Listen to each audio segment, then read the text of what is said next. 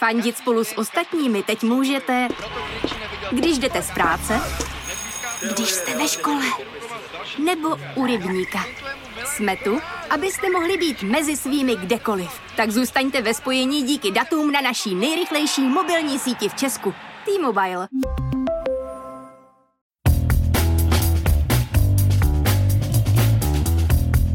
Právě jste si zapnuli stopáž. Páteční podcast z pravodajského serveru Seznam zprávy. Mé jméno je Jan Kordovský a tenhle týden mám velkou radost. Naše pořady vlevo dole, Checkpoint, Angličan a Stopáž jsou odteď dostupné i ve vaší oblíbené podcastové aplikaci. Celou audio nabídku Seznam zpráv si tak kromě našeho webu můžete pustit i ve Spotify, Apple a Google Podcast nebo jakékoliv další obskurní aplikaci, kterou pro přehrávání podcastů používáte. No a kromě toho, že jsem celý týden tuhle parádu připravoval, jsem pozval do stopáže kolegyni Šárku Kabátovou. Ta se se svým pořadem My pouští do nitra více či méně podivných českých subkultur a ptá se jich, co tady vlastně děláte. A já se jí chci zeptat na to stejné. Ale ještě předtím jsem pro vás vybral několik, alespoň podle mě, nejzajímavějších nebo nejdůležitějších zpráv z uplynulého týdne.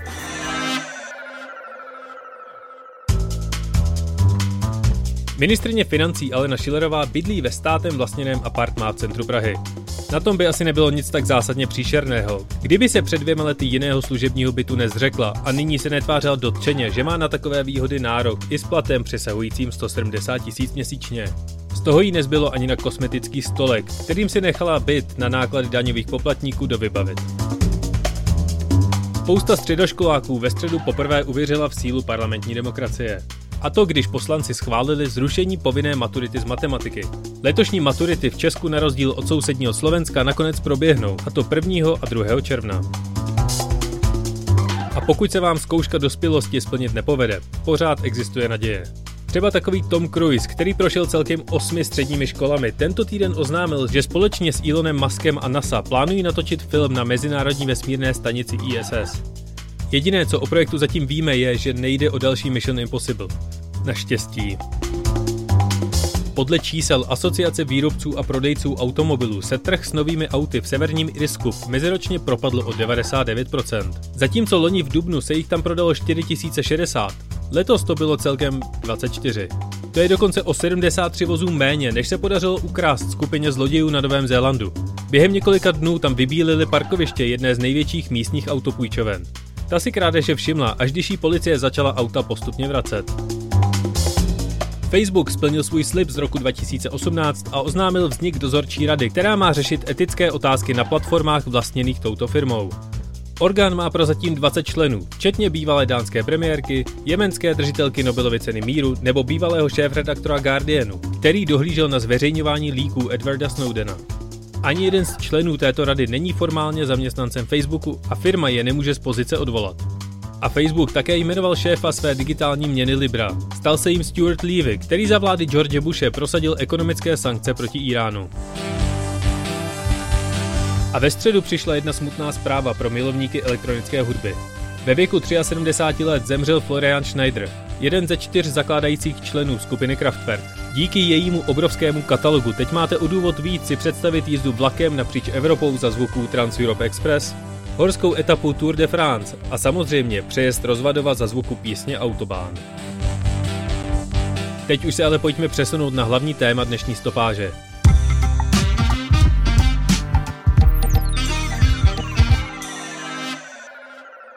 Redaktorka Seznam zpráv Šárka Kabátová se se svým pořadem My vydává do různých subkultur, které bych já osobně někdy označil až za sekty. Od kočkobylů přes fotbalové fanoušky až ke stoupencům Ortela. Během epidemie koronaviru ale Šárka trochu změnila koncept a dokumentuje, jak se česká společnost s touhle krizí vyrovnává.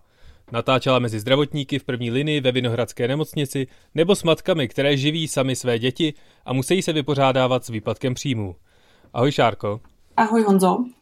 Jak se máš a jak se změnila tvoje práce během karantény? Děkuji za otázání, mám se, myslím, v rámci možností dobře a moje práce se změnila samozřejmě naprosto zásadně. Uh, ovšem ne tím směrem, že bych o tu práci přišla jako mnozí lidé, o kterých třeba i točím. To naštěstí ne, ale samozřejmě jsem musela vybudovat uh, takové detašované pracoviště seznam zpráv u mě doma a pracuji v takových polních podmínkách, ale lhala bych, kdybych řekla, že mi to nevyhovuje. Uh, mě vyhovuje celkem klid na práci, takže si užívám trošku samoty a času na přemýšlení, je to docela fajn. Ty jsi natáčela o různých aspektech koronaviru od samotného začátku epidemie až do teď. Jak se přístup české společnosti vyvíjel? No, to se začal docela zvostra. To je samozřejmě hrozně těžká otázka, eh, byť nad tím pořád přemýšlím a hledám tu odpověď. No, změnil se asi, všichni to vidíme jako velmi, uh, velmi, to je ta odpověď.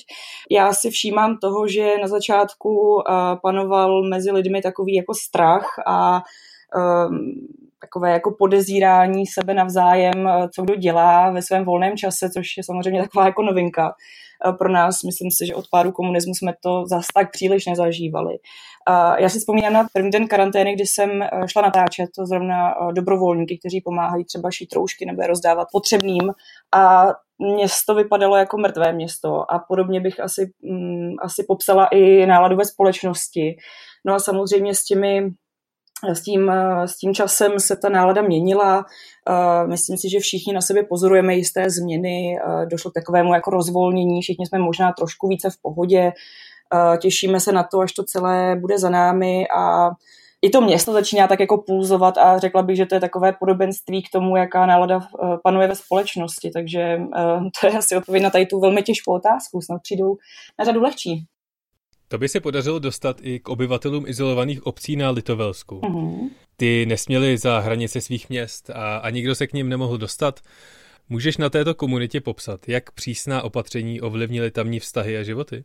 Je to zajímavé v tom, že ti lidé předtím žili dva měsíce v úplné karanténě, nesměli tedy opustit eh, hranice svých eh, měst nebo svých obcí. Ale nemyslím si, že ten život tehdy vypadal úplně jinak než ve zbytku republiky, protože všichni jsme v té době žili v úplné karanténě a vycházeli jsme leda do práce nebo na nějaký akutní nákup. Ale zajímavé je to, co se vlastně odehrálo až po té, co se otevřely hranice těch obcí. A to je to, že vlastně ti lidé se začali setkávat eh, s obrovskou vlnou jako nenávisti ze strany okolních eh, obyvatelů.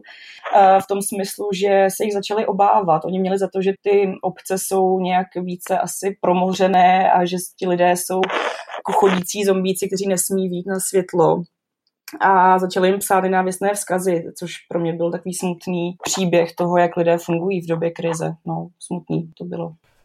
Ty jsi zachytila křečkování v supermarketech, vědce na ČVUT, kteří bastlí zdravotní pomůcky, i lékaře, kteří pracují na COVID-19 oddělení v první linii. Co jsi se o Češích během toho natáčení dozvěděla?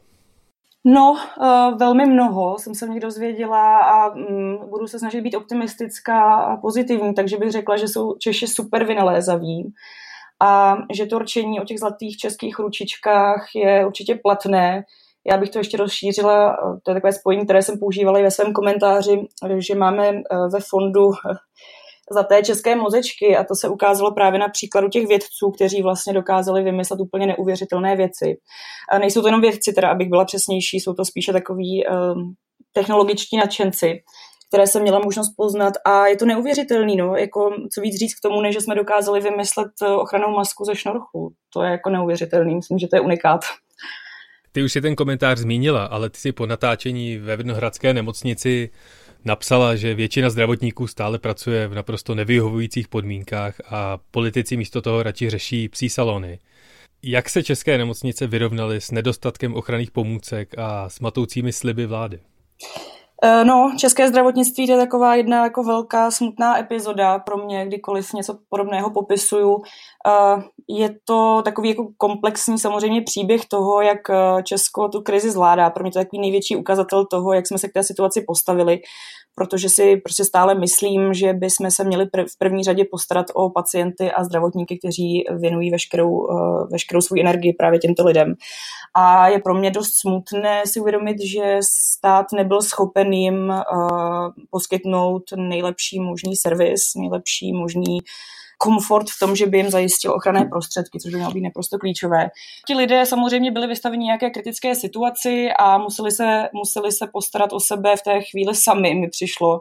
Museli se vystačit s těmi mizernými zásobami, které měli. Samozřejmě, že v čase se ty zásoby rozšiřovaly.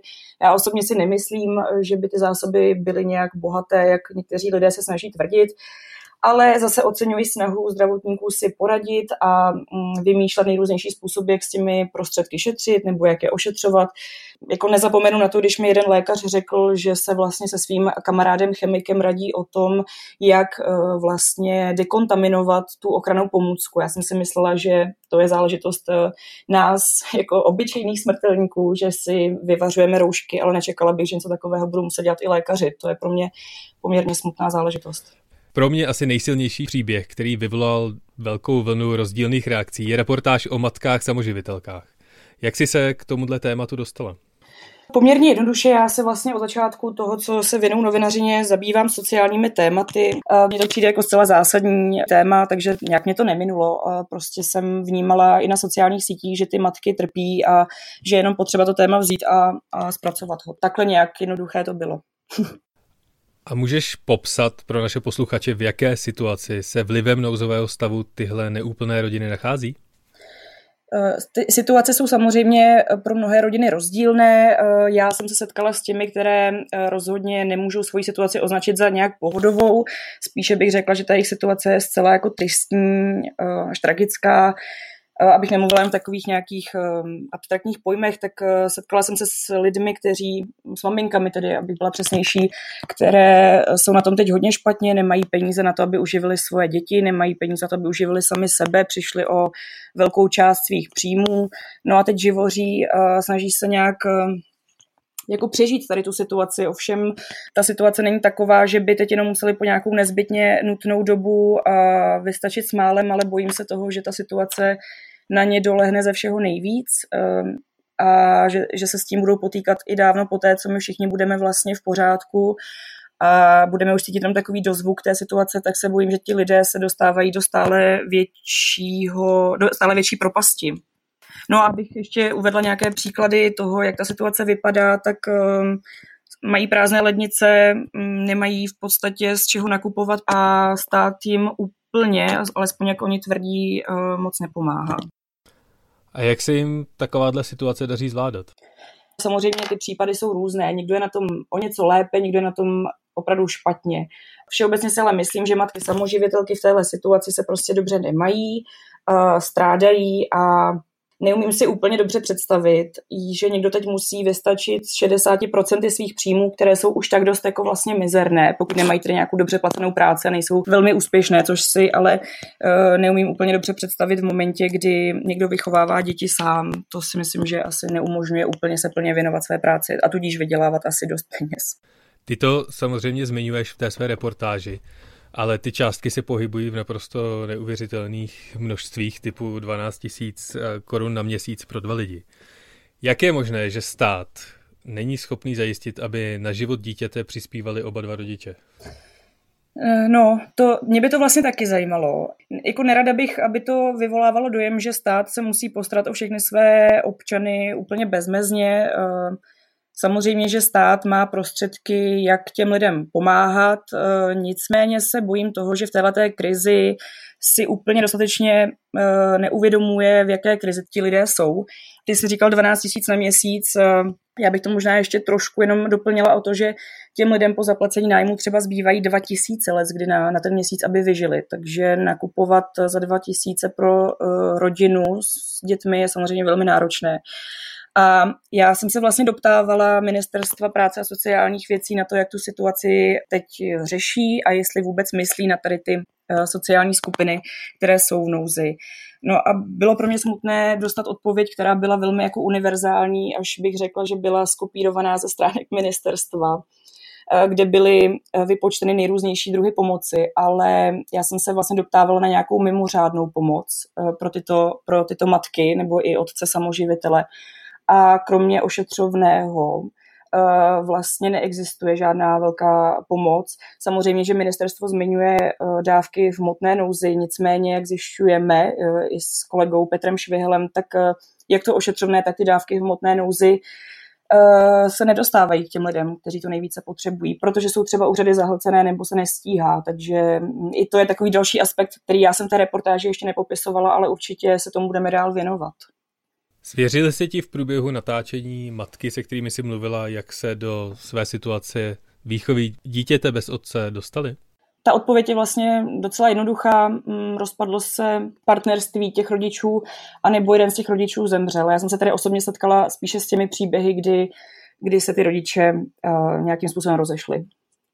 Já jsem si na sociálních sítích všiml pro mě dost překvapivých a ostrých reakcí na tuhle reportáž. Můžeš posluchačům popsat, co se po odvysílání tohoto dílu začalo dít? No, celkem eh, divoké věci na sociálních sítích, jak už tomu tak eh, bývá. Ehm, já jsem nějak netušila, že se rozjede taková vlna hejtů, abych eh, použila tady to slovo, které nemám moc ráda. Lidé někteří začali vyjadřovat uh, velmi ostře své názory vůči této skupině, uh, skupině lidí. A, a ty názory se vlastně pohybovaly v těch mantinelech, že ty matky samoživitelky neumí hospodařit se svými penězi a nebo že si vlastně nevybrali ideálního chlapa a abych citovala jednoho pána, který ve mně teda budil jako velkou reakci vnitřní, tak eh, ten dokonce napsal, že si ty matky mají rozmyslet, před kým roztahují příště nohy. No, tak to asi není potřeba dále komentovat. A stalo se i něco pozitivního? No určitě, to, to jsem ráda, že se na to ptáš, protože bych ráda, aby to zastínilo ty negativní komentáře, které jsou ve směs eh, velmi hloupé, abych byla upřímná. Um, stalo se toho skutečně hodně pozitivního, mě to až mile překvapilo. Uh, mě vlastně neustále chodí do mailu uh, zprávy od čtenářů a diváků, kteří se ptají, jak těm lidem pomoci, jak přispět. A já jsem nečekala, že ta míra solidarity bude takhle velká. A dneska zrovna před chviličkou mi přišla zpráva o tom, že jeden člověk poslal 10 tisíc té mamince, která vystupuje v reportáži. A těch, těch zpráv vlastně už byly desítky, možná No, jsou to určitě vyšší desítky takovýchhle případů a také jsem mluvila s ředitelkou klubu Svobodných matek, což je taková organizace, která pomáhá matkám samoživitelkám. A tam mi říkala, že vlastně zažili e, nebývalé velkou míru reakcí a kvůli tomu náporu vlastně museli zřídit až takovou e, jakousi aplikaci, aby, to, aby ta pomoc byla rychleji vlastně z jejich strany odbavovaná, tak e, to mě velmi potěšilo. Je to příjemné. Stále posloucháte Stopáž s Šárkou Kabátovou, autorkou pořadu My, kde dokumentuje různé komunity a témata hýbající českou společnost. Já předpokládám, že se často dostaneš do situace, kdy s tím, o kom sondu točíš, nesouhlasíš. Bylo nějaké téma, které si odmítla dělat s tím, že tě to prostě kvůli tvému přesvědčení, že to nezvládneš? No, já jsem uh, vlastně uh, ten typ člověka nebo novináře, který naopak, když cítí, že je to za hranou jeho jako smýšlení nebo názoru, tak vlastně do toho o to spíše jdu. Takže proto jsem se třeba vydala jako mezi uh, skupinu rozvášněných hooligans uh, nebo mezi mezi svědky Jehovovi a další skupiny samozřejmě. Takže tohle to není úplně pro mě překážka. Já mám vždycky nějakou obrovskou obrovskou míru adrenalinu v sobě, takže mě nic jako nezastaví vlastně. Ale došlo mi, že je jedno téma, kterému se asi záměrně vyhýbám, ale není to proto, že bych uh, s tím nesouznila, ale protože se toho zkrátka jako bojím. A to je týrání seniorů. Já jsem si uvědomila, že já, když něco takového pozoruju nebo se k tomu nějak dostanu, tak uh, si uvědomuji, že bych asi byla neprofesionální, takže vždycky se tomu radši vyhýbám, protože se toho vlastně opravdu bojím. A došlo mi kolikrát, že když jsem eh, takové téma zpracovávala, tak eh, jsem to hrozně špatně nesla, takže tomuhle tématu se raději vyhýbám, ale jsem ráda, že se tomu věnují jiní kolegové, že to není jako přehlíženo. To zase, to zase vím, že to je velmi důležité téma, je potřeba na něj upozorňovat. Já jsem si u dvou dílů, konkrétně u Ortelu a fotbalových hooligans, Prostě jsem si říkal, to je hustý, že se do tohohle pustila holka. Dostal jsi se někdy do situace, kdy jsi měl ze svého okolí strach? chtěla bych se tvářit jako hrdinka, že jsem nikdy strach neměla, tak lhala bych, no. Měla jsem strach, ale vždycky jsem si řekla, že mi stojí za to to téma ukázat a upozornit na něj. Já se vlastně nikdy necítím jako ohrožená v momentě, kdy jsem na place, kdy s těmi lidmi mluvím a kdy na mě třeba útočí slovně ale když přijdu domů do toho svého jako bezpečného prostoru, tak mi najednou dochází, že ti lidé by třeba vlastně teoreticky mohli cítit nějakou potřebu uh, se proti mě ohrazovat a bohužel se mi i stalo, že mě třeba potkali někteří ti respondenti uh, ve městě a křičeli na mě něco. No, tak to jsou samozřejmě jako nepříjemné chvíle, ale vlastně jsem si uh, zkusila reportovat mnohokrát i sama bez doprovodu třeba kameramana nebo fotografa na neonacistických akcích a tím, že jsem se v tomhle prostředí nedobrovolně tak trochu pohybovala vlastně od svých 16 let, tak nějak jsem se jako vytrénovala a snažím se žít v představě, že mi nic neudělají ti lidé. No, věřím tomu. Možná je to naivní. Když teda říkáš, že o tom přemýšlíš spíš až ex post, tak co pro tebe bylo horší? Setkat se s fotbalovými hooligans, anebo přemýšlet o zdravotnících z první linie na Vinohradech a případné možnosti tvojí nákazy nebo čehokoliv podobného? Eh, já jsem se v té nemocnici vlastně cítila mnohem bezpečněji, než když člověk jede v tramvaji, protože jsem viděla, jak všichni ti zdravotníci skutečně jako lpí na eh, hygienických a eh, epidemiologických nařízeních, takže jsem měla vlastně naopak pocit většího bezpečí vlastně to je odpověď na to, že jsem se asi více nebezpečně cítila mezi hooligans a je to z toho důvodu, že třeba v nemocnici, když člověk vidí uh, pacienty, kteří jsou na tom špatně a viděla jsem bohužel uh, lidi, kteří byli napojeni na plicní ventilátory a byla jsem na áru, kde ten pocit byl jako velmi trýznivý. Ale mezi huligancem se asi cítila hůře, nebo ten pocit potom, který ve mně vyvolali, byl horší, protože tam se člověk setká s úplně čistým rasismem, antisemitismem a takovými postoji, které jsou pro mě nevysvětlitelné. Zatímco, když je člověk v nemocnici a vidí následky koronavirové epidemie, tak dokáže najít eh, vysvětlení a věří tomu, že to nějak um, tu krizi přežijeme a že, že se s ní dokážeme třeba i poučit, ale um, v případě hooligans uh, a jejich postojů se bojím, že tam řešení úplně není. Nejsi z výběru těch svých témat trochu v depresi? Eh, teď se směju, ale no tak jako jsem někdy, no. Uh, ono, mě třeba kolikrát moje rodina říká, jestli bych si už nemohla vybrat nějaký hezký téma, uh, abych z toho potom nebyla v háji. Uh, asi bych je měla, asi bych je měla poslouchat, vždycky měli pravdu. Ale mě to nějak prostě táhne k tématům, která jsou jako těžká a která v člověku vyvolávají nejrůznější silné pocity.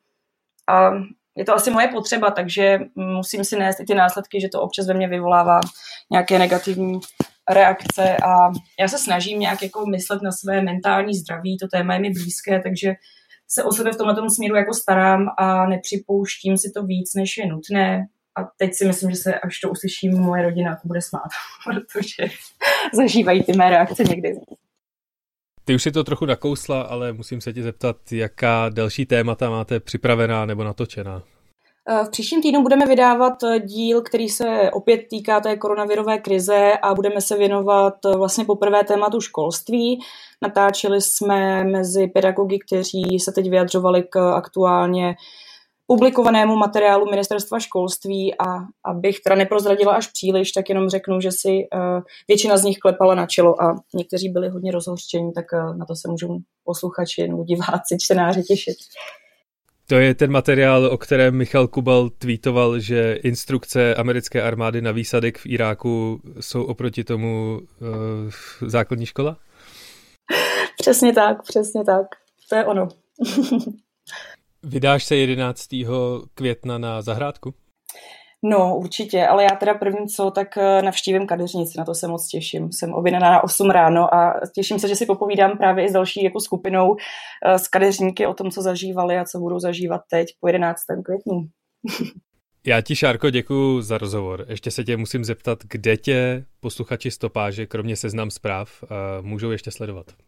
Můžou mě sledovat eh, na Twitteru, kde jsem jako Šárka Kabát, můžou mě sledovat na Instagramu, kde jsem jako kabátnice, případně na mém facebookovém profilu a já ti Honzo také moc krát děkuju za, za rozhovor.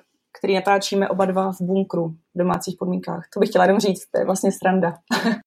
Molitan, deky a peřiny úplně všude okolo nás. A vedro, já, já mám tím... takové tropické podmínky, promiň. Já taky, nic si z toho nedělej. Užij si prodloužený víkend a těším se, až se potkáme v Newsroomu. Ahoj. Taky, taky. Měj se ahoj.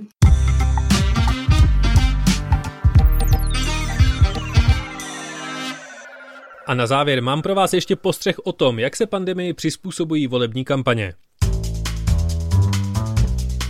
Spojené státy totiž v listopadu čekají volby, které ale nejsou rozhodně jen o souboji Donalda Trumpa a Joe Bidena. Společně s prezidentským postem se najednou obmění i všech 435 křesel ve sněmovně reprezentantů a celá jedna třetina senátu. Na 3. listopadu se tak chystá i obrovské množství regionálních kandidátů, kteří se nějakým způsobem musí zviditelnit a přesvědčit voliče ve svém okrsku, že zrovna oni je nejlépe budou zastupovat, kamkoliv už kandidují. Obvyklé a nejlevnější způsoby vedení kampaně, které jsou založené na podávání rukou a kampani ode dveří ke dveřím, jsou ale v průběhu korona izolace nemožné.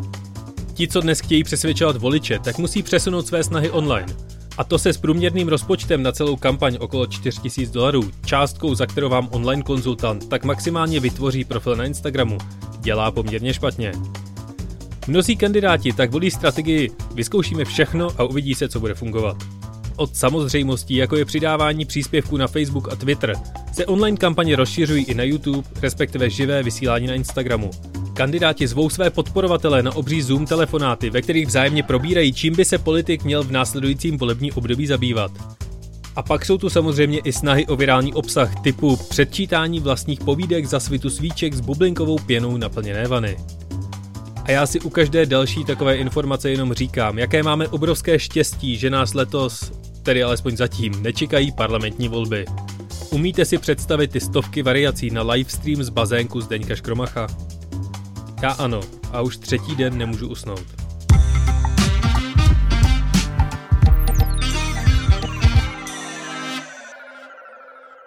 A to je pro tento týden opět vše.